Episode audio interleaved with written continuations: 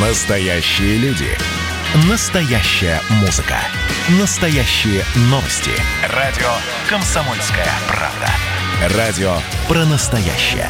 97,2 FM. эм. «Экономика» с Михаилом Делякиным.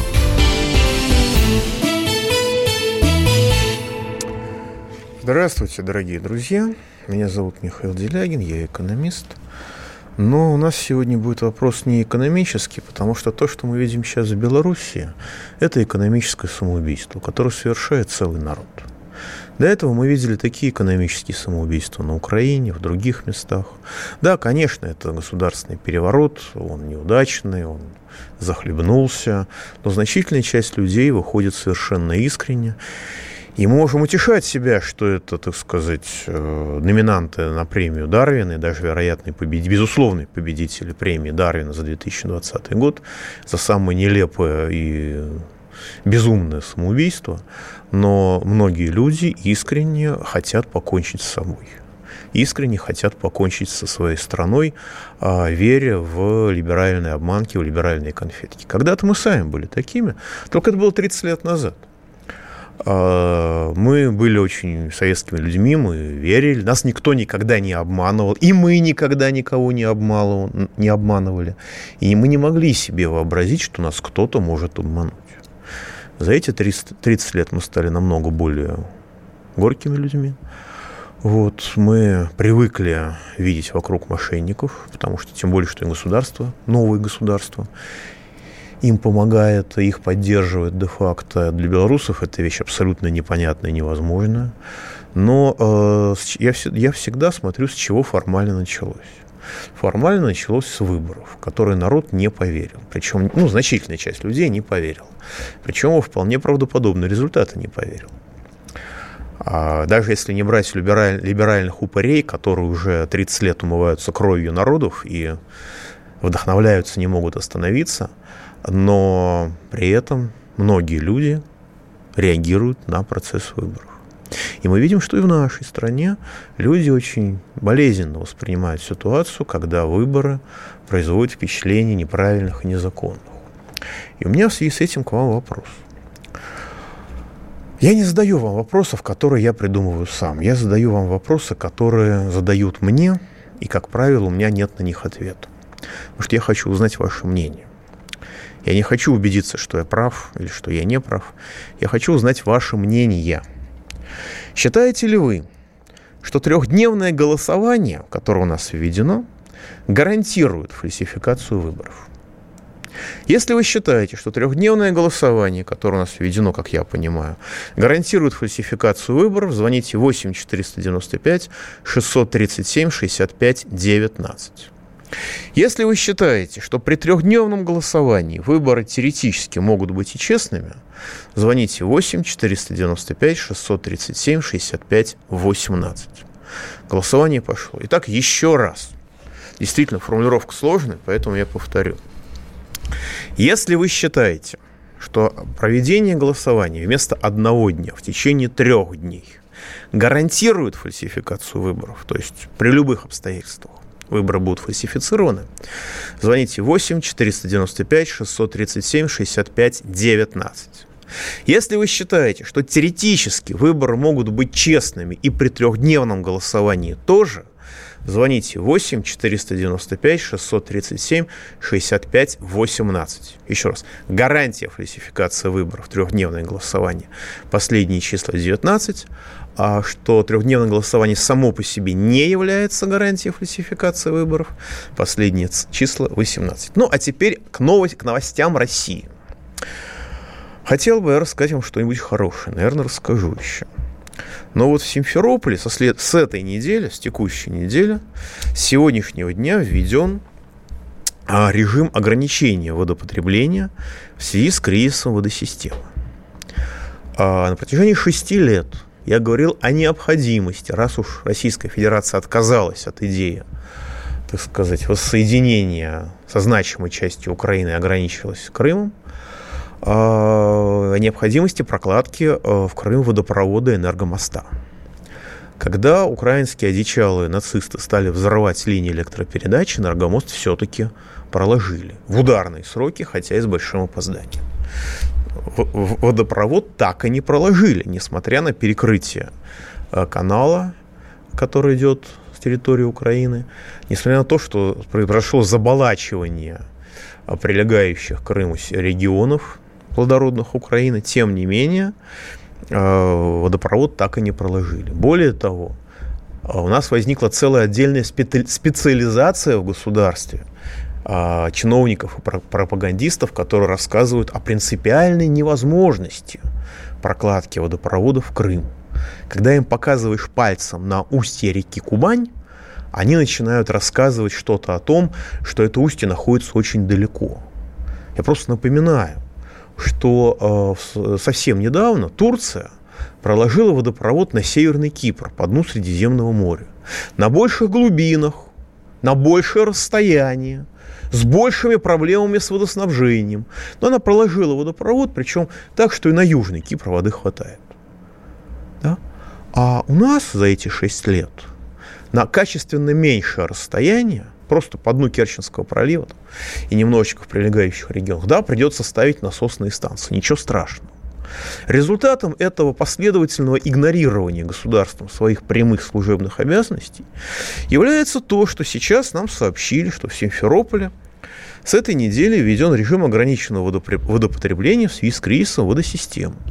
Я еще от себя добавлю, что происходит засоление многих земель, потому что когда воды не хватает, то соль, соответственно, поднимается наверх, и погибают земли, пригодные для земледелия. С сегодняшнего дня, с понедельника, остановлено горячее водоснабжение по всему городу. Ну, должно было быть остановлено. Я, может быть, так сказать, продлили, так сказать, работу, но, тем не менее, должно быть остановлено горячее водоснабжение по всему городу. Со следующего понедельника, с 31 августа, накануне 1 сентября, Дня знаний, да, ну, дня зна... День знаний несовместим с построением блатного феодализма и с изичалами. Поэтому 31 августа планируется прекращена подача прекратить подачу воды в Симферополь в ночное время. При этом совершенно не ясно, как быть с больницами, совершенно не ясно, как быть с родильными домами. Я не уверен, что все они оборудованы резервными цистернами. 7 сентября, еще после следующего понедельника, воду начнут давать по часам. Как в северо-восточном Китае было в нулевых годах, может и сейчас есть. А власти Симферополя рассчитывают, что после 7 сентября удастся давать воду по 4 часа в день. Но не исключено, что придется это делать и по 2 часа в день. А, стоит напомнить, что 10 августа стало известно о торжественном завершении постройки трубопровода между Тайганским и Симферопольским водохранилищами для переброски пресной воды в крымскую столицу – этот трубопровод был построен силами военных в ударные сроки после обращения Сергея Аксенова к Сергею Шойгу. Лично руководитель Крыма обратился лично к министру обороны, потому что обращаться в правительство Российской Федерации, судя по всему, невозможно. У меня вообще ощущение, что либеральные правительства РФ, сменяя друг друга, похоже, просто мстят крымчанам за их патриотизм, за то, что они предпочли Россию так сказать, так называемому европейскому выбору. И российские чиновнички, у которых там до сих пор, наверное, замки на Западе, э, так сказать, поместья и все остальное, а если их нет, то просто у них ценности все в Европе, на Западе против России. Они просто тупо мстят крымчанам, которые сделали выбор в пользу России. У меня такое ощущение. Но э, мы видим, что это ощущение, в общем, реализуется, потому что водопровод проложили – а отключение воды через две недели после торжественного рапорта о его, так сказать, реализации осуществляется. И что с этим делать, я не знаю, но я боюсь, что не только э, проблема Беларуси э, и, и Киева, и постсоветского пространства в Москве, а проблема Крыма тоже не э, в трубе между Тайганским и Симферопольским водохранилищами, а тоже в Москве. И оздоровлять тоже нужно кого-то в Москве. Причем, боюсь, не на личном уровне, а на уровне структурном. А теперь еще одно замечательное сообщение. Несколько поселков на окраине города, являющегося э, столицей субъекта Российской Федерации, до сих пор вынуждены жить без, без водопровода и ждать как праздника проезда цистерн с водой. Однако отвечающая за этот праздник коммунальное мероприятие умудрилась его испортить, добившись тарификации своих услуг. Как сообщили э, в городской администрации, с сегодняшнего дня жители окраины столично, столица российского региона смогут получать воду только по талону. При этом за один кубометр придется заплатить 353 рубля. Талоны для соответствующих поселков будут выдаваться в единственном офисе в городе. То есть никто не будет объезжать жителям со словами «извините, дорогие, вот вам талончики». Нет, жителей обязывают ехать всем, всех причем жителей, ехать в город с окраины. Причем ездить постоянно, потому что явно талоны на год вперед никто выдавать не будет. Ответственность за учет талонов возложат на водителей цистерн, как я понимаю, это будет дикое поле для злоупотреблений, которые будут выдавать не более 20 литров воды за один талон, то есть возможно, что одному за 20, 20 литров на талон, а другому будут выдавать 10 литров воды на один талон, потому что есть такие правила. А теперь у меня к вам вопросик в дополнение к нашему голосованию. А, как вы думаете, а какой это регион? Ну, у нас в России много засушливых регионов – много регионов, в которых нет воды, нет, проблема с водой, это не только Крым. Как вы думаете, в каком городе на окраине столицы российского региона а, возникают такие безобразия, и более того, происходит ужесточение и вводится карточная система. Пожалуйста, пишите в WhatsApp и Viber плюс 7 967 297 02, ну и телефончик 8 800 297 02. Я жду ваших ответов. Пауза будет короткой, не переключайтесь. Экономика.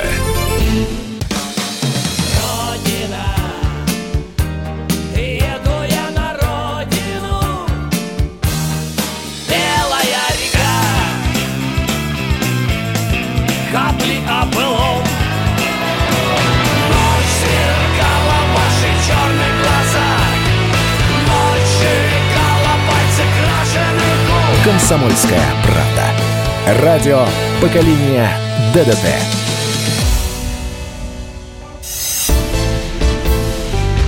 «Экономика» с Михаилом Делякиным – Итак, дорогие друзья, мы пока продолжаем ваши гипотезы, где у нас такой кризис с водой, потому что вы пока дали несколько идей, но они неправильные пока. 5117. А, а, убедительно прошу вас а, сказать, в каком вы регионе, потому что я хотел бы зачитать ваше обращение, но я хочу дополнить его регионом. Я напоминаю, что у нас продолжается голосование. Если вы считаете, что трехдневное голосование гарантирует фальсификацию выборов, Звоните, пожалуйста, 8 495 637 65 19. Если вы считаете, что при трехдневном голосовании выборы, в принципе, теоретически могут быть и честными, 8 495 637 65 18. Это важно, потому что э, когда люди не верят в результаты выборов, то, соответственно, происходит дестабилизация ситуации, разрушение экономики и общее обнищание. А когда э, государство само предпринимает меры для полной дискредитации идеи выборов, а, как у меня возникает ощущение, у нас происходит такая вещь, это тем более пугает. Итак, еще раз. Считаете, если вы считаете, что трехдневное голосование гарантирует фальсификацию выборов, пожалуйста, звоните 8 495 637 65 19. Если вы считаете, что оно не гарантирует фальсификацию выборов, и выборы теоретически могут быть честными, и при трехдневном голосовании тоже, звоните 8 495 637 65 18. Итак, давайте примем звоночек. Сергей из Новосибирска в эфире. Здравствуйте, Михаил Геннадьевич. Здрасте. У меня такое мнение, что при такой власти никаких честных выборов-то не будет. И вопрос у меня такой. Вот, Михаил Геннадьевич, смотрите, какая получается интересная ситуация. Вот президент Франции, это я по, по Навальному, угу. президент Франции Ангела Меркель, президент Финляндии, наш президент – решали судьбу одного простого человека. Вот объясните мне, простому человеку, кто он такой есть, Навальный-то? Почему такой задействованы такие большие силы-то его судьбе? Скажите, пожалуйста. Ну, свечку не держал, но судя по тому, что это единственный случай в истории, когда человеку отменили, причем в авральном спешном порядке, приговор о лишении свободы, для того, чтобы он принял участие в выборах мэра Москвы, причем приговор был в другом субъекте Российской Федерации, я думаю, что он является крайне полезным человеком для российских специальных служб. Ну, по крайней мере, для каких-то российских силовых структур. Потому что у нас больше никто не может а, осуществлять подобного рода фантастические действия. Ну, или агентству нашей судебной системы. С другой стороны, если посмотреть, какой интерес э, существует к нему на Западе, ведь э, к нему полетел военный самолет Германии, Люфтваффе. Его везли на самолете Люфтваффе из э, Омска. Да? Э, и его везли на военном транспорте от аэропорта. Это была спецоперация. То я думаю, что он, как минимум, учитывая нынешний уровень суверенитета Германии, он, как минимум, крайне полезный человек для американских спецслужб. То есть он, на мой взгляд, является совместным предприятием российских и американских соответствующих силовых структур. Это моя гипотеза, который выполняет какие-то важные и полезные дела для тех и для других. Для меня он не является нормальным человеком просто потому, что он бросил под, э, так сказать, ОМОН школьников. Он это спровоцировал. И он очень характерно, с большим презрением и полным равнодушием относится к своим, так сказать, к людям, которые в него поверили. Поэтому для, я, я к нему ни малейшего уважения не питаю. Для меня это просто один из многих провокаторов. Хотя крайне эффективный и успешный, и э, его деятельность по эффективности достойна того, чтобы э, быть включена в учебники. Э, вместе с Гапоном, Азовым и прочими. Еще звоночки. Александр Змеясов в эфире. Здравствуйте. У меня вот к вам такие вопросы. Вот сперва такой вопрос. Вот сколько у нас остаются бюллетеней после наших выборов президента? Вообще-то вы заходите на сайт Центра сберкома и смотрите, там все это описано. Бюллетень, документ строгой отчетности. Ну, как бы больше, чем, больше, чем в Беларуси, это, где они сразу уничтожались, как бы. А, вы знаете, само, сам по себе факт уничтожения очень странен и действительно вызывает большое подозрение, потому что у нас были так уничтожались документы в 93 году, когда голосовали за Ельцинскую конституцию, которая сейчас действует с некоторыми поправками. Вот. А так они не уничтожаются, они хранятся, всегда можно пересчитать. И мне очень странна позиция российских политологов, которые рассказывают о нарушениях, а, и там приводят конкретные цифры. Но, простите, откуда вы можете знать конкретные показатели, когда вы же говорите, что бюллетени уничтожены? А вот еще вопрос, скажите, вот скажите вот честно, вот смотрите, вот Путин же наверняка знал, что что выборы Украины, футы Беларуси фальсифицированы. А и почему вы Лукаш... думаете, что они фальсифицированы? Простите, пожалуйста, мне не, просто ну интересно. Вот, ну, потому что все было уничтожено моментально, как бы не было, все концы в воду, как говорится. Ну, во-первых, я обращаю внимание, что мы не знаем, что они были уничтожены э, моментально, потому что это, опять-таки, разговоры. Это во-первых. Во-вторых, э, у нас есть подозрение, что они были фальсифицированы потому что мы имеем такой признак. У нас нет доказательств, что они были фальсифицированы. Это во-первых. Во-вторых, если вы смотрите социологию, то возникает ощущение, что товарищ Лукашенко действительно сошел с ума, потому что социология показывает его победу в первом туре, пусть, конечно, не с 80%. Да, все-таки, извините, вопрос я вам не дал задать, пожалуйста. От, отрубился. Понятно, нет проблем. Давайте еще значок примем. Роман Федорович из Сергиева Посада. Э, Роман Федорович, да, здравствуйте. Э, добрый вечер, Михаил Геннадьевич. У меня вот такой вопрос. Вот э, некоторые российские и белорусские либеральные психологи вот давно поставили диагноз Лукашенко, как они заявляют, мозаичная психопатия и паранойя. Вот у меня экономический вопрос. Скажите, вот как экономист вы, почему белорусский рубль, и вот или зайчик там, как он называется, в сравнении с российским рублем почти по стоимости равен доллару? Вот неужели Лукашенко умнее и хитрее Набиулиной? Нет, э, рубль, рубль, э, белорусский рубль это примерно, по-моему, треть доллара или четверть. Вот, и сравнение валют не, не, не, ничего не означает, потому что там какой-нибудь кувейтский динар, он э, может стоить несколько долларов за один динар, но это не значит, что кувейтская экономика лучше американской. Но мы видим, что в Беларуси нет безработицы, мы видим, что в Беларуси очень надежная социально-экономическая система. В Беларуси работает машиностроение и сельское хозяйство, которых при либеральной экономике там быть не должно в принципе. Мы видим в Беларуси 9,3 миллиона человек населения, при том, что при либеральной экономике там должно быть максимум половина от этого населения. Мы видим в Беларуси приличный уровень науки, значит, исключительно высокий уровень социального обеспечения. Если в Беларуси кто-нибудь заикнется про оптимизацию медицины по российским меркам или про, так сказать, введение наших стандартов образования, он просто в тюрьму сядет, как я подозреваю, и при, при всеобщем одобрении. В Беларуси крайне низка коррупция, в Беларуси нет олигархов и так далее. В Беларуси существует нормальное, эффективное, справедливое государство. В Беларуси существует цивилизация. Согласитесь, что для российского либерала, не только для российского, а, сохранение любой цивилизации есть психиатрический диагноз.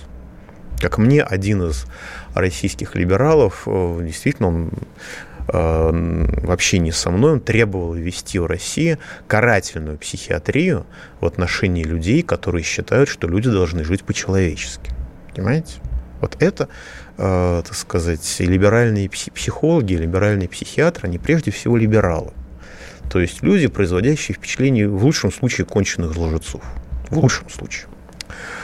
Вот. Так что диагноз Лукашенко, да, Лукашенко 26 лет сохранял цивилизацию вопреки всему.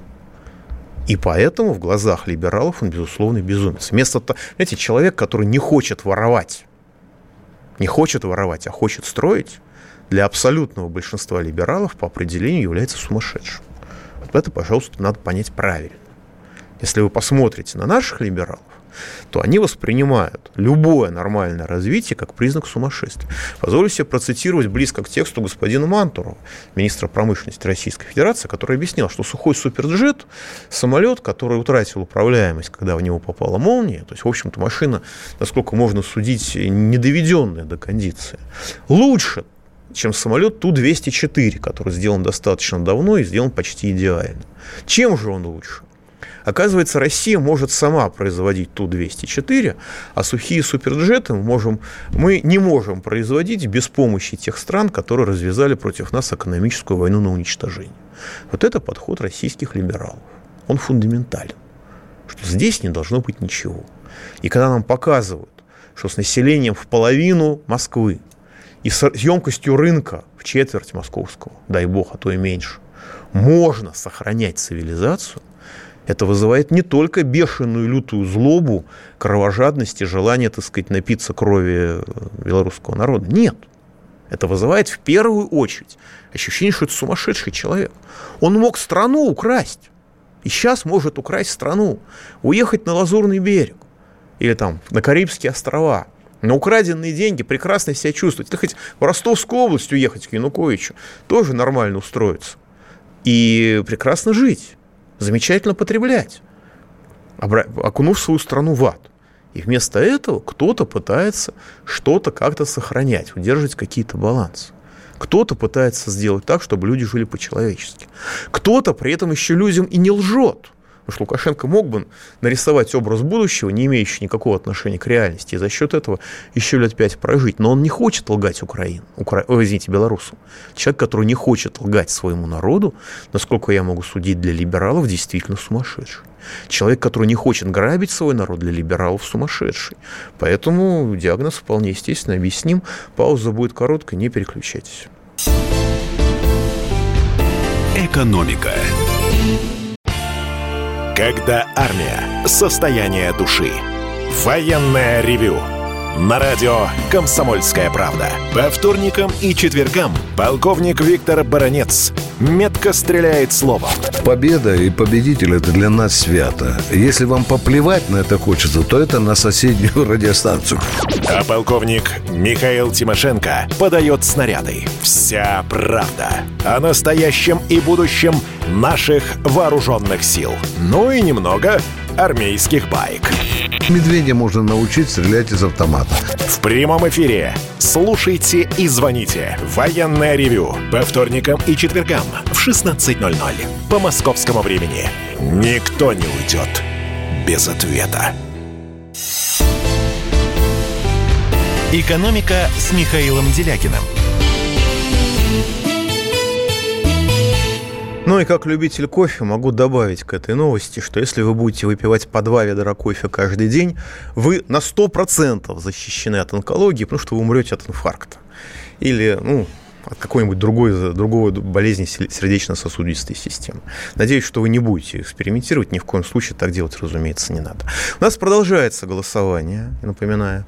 Если вы считаете, что трехдневное голосование гарантирует фальсификацию выборов, звоните 8 495 637 65 19 если вы считаете, что при трехдневном голосовании э, оно теоретически может быть и честным, выборы могут быть честными. 8 495 637 65 18. Вы здесь мне справедливо напоминаете, что в Беларуси было пятидневное голосование, а и 42% проголосовало досрочно. Если честно, я не вижу разницы между пяти и трехдневным голосованием.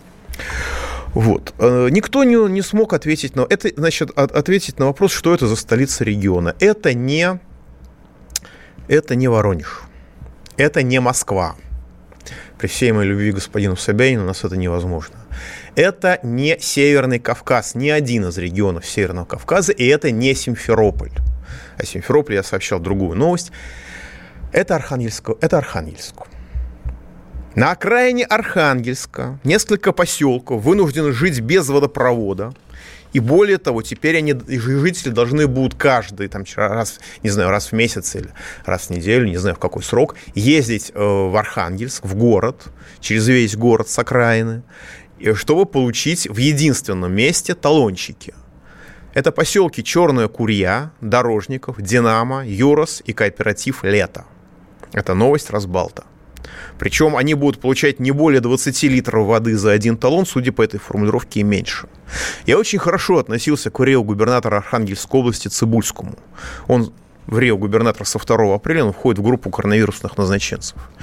Человек, который поставил честную задачу довести долю автодорог области в нормативном состоянии до 30%. То есть он честно признал катастрофическое состояние дорог области, да и много чего другого в области. Но, вероятно, люди, которые поработали в нынешнем развитии, они получают печать либерализма на всю оставшуюся жизнь, потому что эта новость, конечно, чудовищная и совершенно ужасающая. С сегодняшнего дня действительно вода по талонам. Да? По талонам горькое, по талонам сладкое. Что же это наделала голова с заплатку? Когда-то сочиняли про Горбачева. Теперь это так сказать, про Архангельск и не про водку с сахаром, а это уже про воду. Скоро, э, что, эти люди скоро нам, так сказать, дышать нас заставят по талонам, так что ли? Вот она, рыночная экономика. Когда вы не можете купить воду ни за какие деньги, потому что рыночную экономику осуществляют либералы. Им даже прибыль не нужна. У них другие ценности. В Крыму и при Советах вода была по расписанию. Вы знаете, два часа в день не было такого. Это не было нормальностью, как два часа в день, которые нам сейчас обещают. Голосование продолжается трехдневное. Вот про Лукашенко. Он украл голоса. Знаете, те, кто сейчас кричат на Лукашенко, он украл голоса, многие из них на самом деле злы его, за него э, не за это. Они не могут простить Лукашенко того, что, имея возможность, он не предпочел украсть страну. Хотя Лукашенко, конечно, перспектив не имеет. После того, как он взял курс на, на Запад, вот, и отвернул в самый последний момент, а может и не отвернул, откуда мы это знаем, вот, и еще убежит на Запад. Это Лукашенко пошел дорогой даже не Янукович, он пошел дорогой к Каддафи. И боюсь, что кончит он как Каддафи. Давайте примем звоночки. Сергей из Ставрополя, в эфире. Добрый вечер, Михаил Геннадьевич. Здрасте и уважаемые радиослушатели. Ну, сначала пожелание такое. Я предлагаю на следующих выборах э, вот, э, президента нарисовать 90% за Путина, чтобы перещеголять батьку, потому что... Ну, Спасибо большое. Это... Вопрос.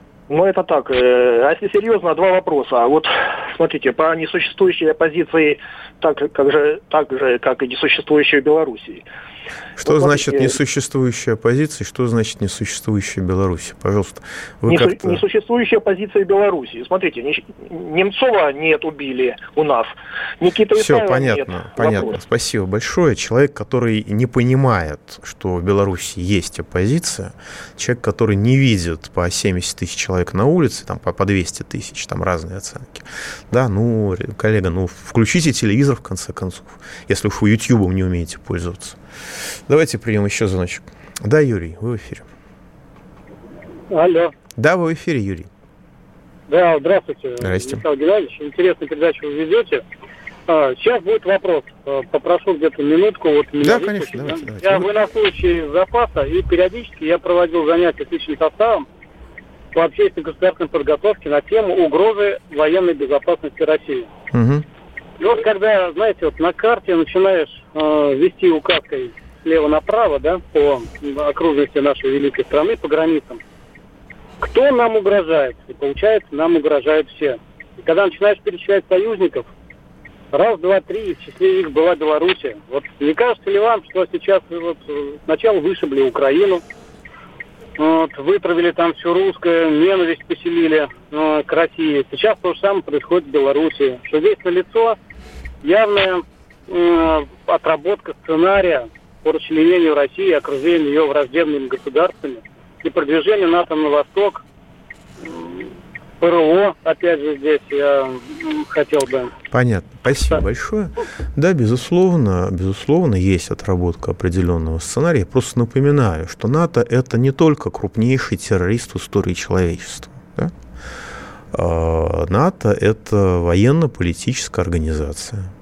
А военно-политическая организация, она объективно, направ... как организация, она ориентирована на экспансию, то есть на расширение. Как военно-политическая структура, она ориентирована на экспансию и расширение военно-политическими методами. В этом ничего удивительного нет.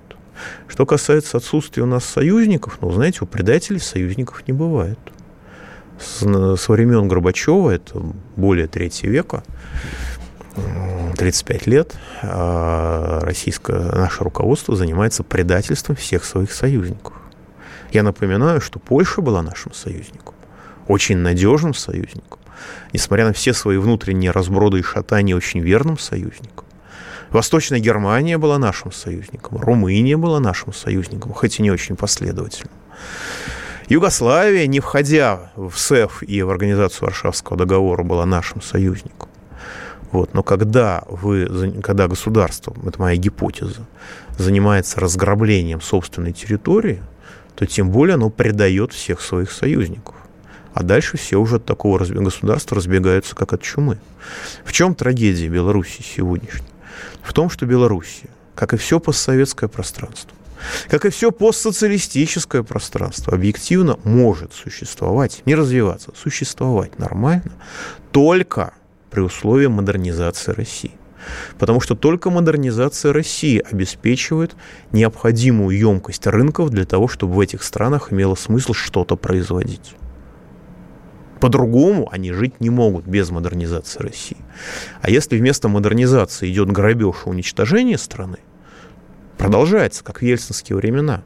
У нас вымирание за первые пять месяцев этого года, естественно, убыль населения 220 тысяч человек. Это вымирание да, за 5 месяцев. Будет больше. Это как бы наглядный индикатор разграбления страны и от принципиально, от, принципиального отказа от развития. Нами управляют либералы, на фоне которых, в общем-то, Гайдар выглядит вполне вменяемым человеком. И э, в этих условиях, естественно, мы, мы отсутствие модернизации у нас обрекло Украину на фашизм. Как, мы, мы присоединились к ВТО в 2012 году.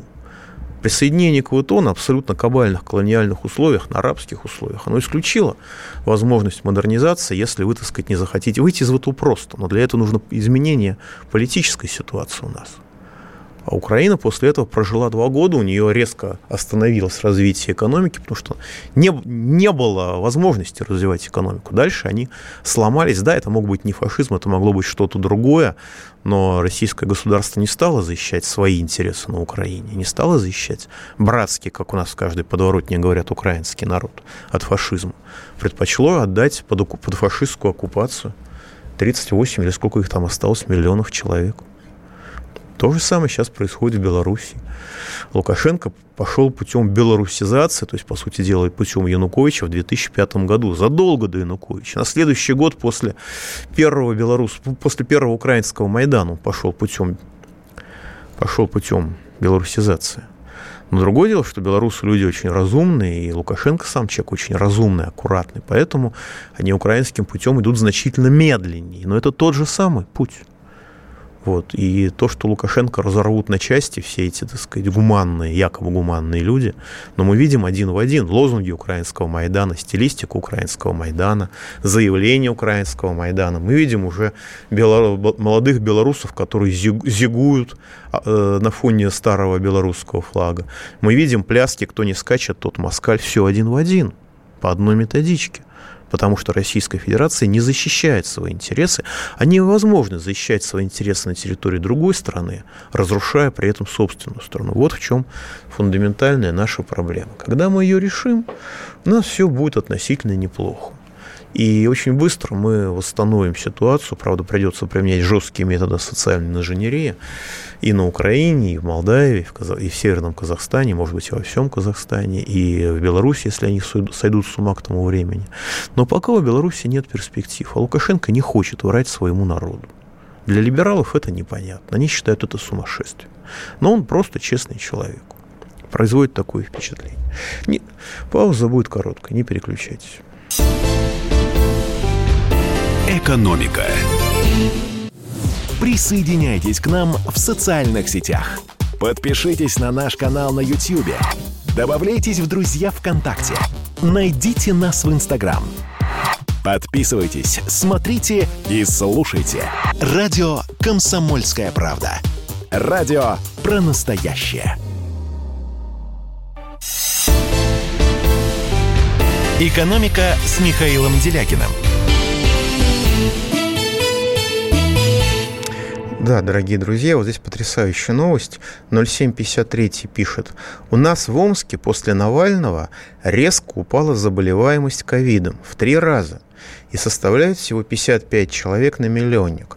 Слушайте, ну если Навальный так действует, да, то я думаю, что когда он выздоровеет, надеюсь, что он выздоровеет, его нужно как, э, ну, не будем шутить как про религию, но как нечто чудотворное просто возить по всем регионам страны в порядке борьбы с, как наши, наши одичалые выражаются, пандемией. И я думаю, что он сам согласится на это, потому что, в общем, дело доброе, дело полезное, почему бы и нет. Ну, оформить ему госзаказ какой-нибудь и возить его по всей стране, чтобы он снижал, так сказать, своим присутствием уровень коронавируса. Я думаю, что это очень хорошая, конструктивная идея. Минздраву стоит взять на заметку. И не только Минздраву. Значит, подводим итоги голосования. У нас проголосовало более 300 человек. 82% считают, что считают, что э, трехдневное голосование гарантирует фальсификацию выборов. 82%. 18% считают, что оно ничего не гарантирует, и выборы могут быть честными и при трехдневном голосовании. Более 300 человек проголосовало. А, должен сказать, что это я провожу аналогичный опрос в соцсетях, и там примерно такие же пропорции между этими позициями. А я просто обращаю внимание, что дискредитация выборов является прямой путь к массовым, является прямым путем к массовым беспорядкам. Когда люди пишут, что я не пойду голосовать, вот мне здесь сейчас пишут, потому что я видел, как голосовали за поправки в Конституцию – вот. А следующий вопрос возникает очень простой. А как мы можем повлиять на эту власть, если она а, производит впечатление сумасшедшей, без всяких либеральных, так сказать, психиатров? Вот аргументы недели пишут. Я должен просто сейчас зафиксировать ситуацию проявления. О том, как наши одичалы относятся к науке и к технологиям. Почти столетний эксперимент академика Цицина по получению единственной в мире многолетней пшеницы закончился под косилкой структуры Дом РФ.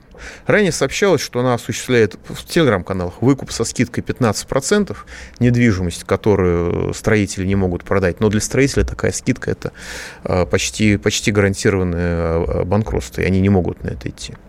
18 августа в 10 утра в подмосковных Снегирях там, так сказать, домик Зюганова на территории пансионата администрации президента, несколько гектаров практически созревшей пшеницы были уничтожены. Оценить потери в деньгах ученые не берутся. Только в прошлом году ученые отдела удаленной гибридизации главного ботанического Санаран получили авторское свидетельство на тритигрию. Трититригию. Да. Это де-факто новый вид злака. Гибрид пшеницы и пареи. Еще Лысенко мечтал о подобном. Подобного пшеницы, по-моему. В отличие от обычной пшеницы, трити... трититригия, во-первых, хорошо и стабильно растет. Извините, сложное слово. А во-вторых, меньше подвержена влиянию погоды. В наших условиях трититригия дает два урожая. Первый – это зерно для выпечки хлеба, и кондитерских изделий, а вторую – зеленую массу на корм для животных. И так 5-10 лет подряд без дополнительного досева. Во всем мире пока безуспешно пытаются создать такую же пшеницу. Это сэкономленные миллиарды долларов, которые каждый год тратятся на семена для нового урожая. А в России смогли без всякого навороченного оборудования и сумасшедших грантов вывести такую пшеницу. Но пришла косилка контора господина Мутко и все измельчила в труху. Самое главное, что формально, юридически, уничтожители новой технологии – уничтожители новой пшеницы, которая способна э, в разы повысить эффективность сельского хозяйства, юридически правы. В прошлом году, когда ученые поручали, получали патент на новый сорт пшеницы, правительственная комиссия а, отобрала у них землю в Снегирях, несмотря на протесты, и передала под элитную застройку. Ну, такое у нас правительство либеральное. Тут некоторым оно, оно нравится. Но до, до уборки новой пшеницы оставалось буквально пару недель, и ученые думали, что рука Дом РФ и рука господина Мутко не поднимется на хлеб. Наивные. Прямо во время э, уничтожения результатов почти столетних трудов ученых по одному из немногих направлений, где мы все еще являемся абсолютными лидерами в мире, в хозяйстве работала комиссия, которая, как заявил один чиновник, ничего не заметила. Ну, ученые надеются, что министр образования и науки Фальков хотя бы постарается ограничить эту вакханалию смеси безумия, алчности, предательства и бог знает чего, еще в отдельно взятых домах РФ и в головах. Но меня на это никакой надежды нету, потому что как бы товарищ Мутко более влиятельный, чем там какой-то министр. То есть вот, пожалуйста, вот вам наглядная иллюстрация того, как ученые – почти 100 лет создали многолетнюю пшеницу, которая 5-10 лет способна давать два урожая в год. Ну, сначала, сначала зерно, а потом зеленую массу. То есть, казалось бы, вот оно, чудо, берите, руку, руку протяните. Не только не протягивают, его еще и целенаправленно уничтожают. А когда потом ученые, отчаявшиеся, убегут в какую-нибудь Швейцарию или Францию, или США, или Китай, и будут там реализовывать дело своей жизни и дело своих предков более чем столетнее, поднимется вой недостатки патриотизма, о шпионаже, о каких-то там действиях против России – так сказать, правительство Российской Федерации все уничтожает. Правительственная комиссия уничтожила эти посевы. Какие вопросы? Кому вопросы? Тут, кстати, Люцифер некто пишет. 58-56. Михаил ругает правительство, а президент говорит всегда, что правительство устраивает, пусть работает дальше.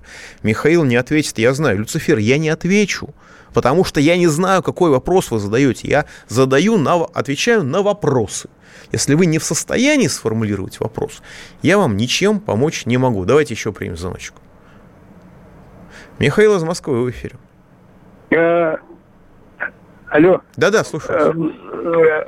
И у меня недоумеваю я, вот почему э, в России живут 100 народов, да, черкасцы, мордвары, татары, а вот белорусы и украинцы не могут жить. Ну, вообще-то белорусы прекрасно живут, до последнего времени прекрасно жили, и более того, у них не было национального вопроса, хотя у них и мусульмане свои, и поляков у них достаточно много, и, э, так сказать, народ с Кавказа к ним переехал в довольно больших количествах. У них не было этнической преступности, потому что у них не было коррупции. Так что, увы. Спасибо вам, дорогие друзья. Пауза будет короткая, до следующего понедельника. Мы поговорим с вами о многих других замечательных событиях нашей экономики. Я надеюсь, что поговорим о чем-нибудь позитивном. О том, что должно быть, чтобы Россия стала Россией, а не катастрофой. Спасибо. Экономика.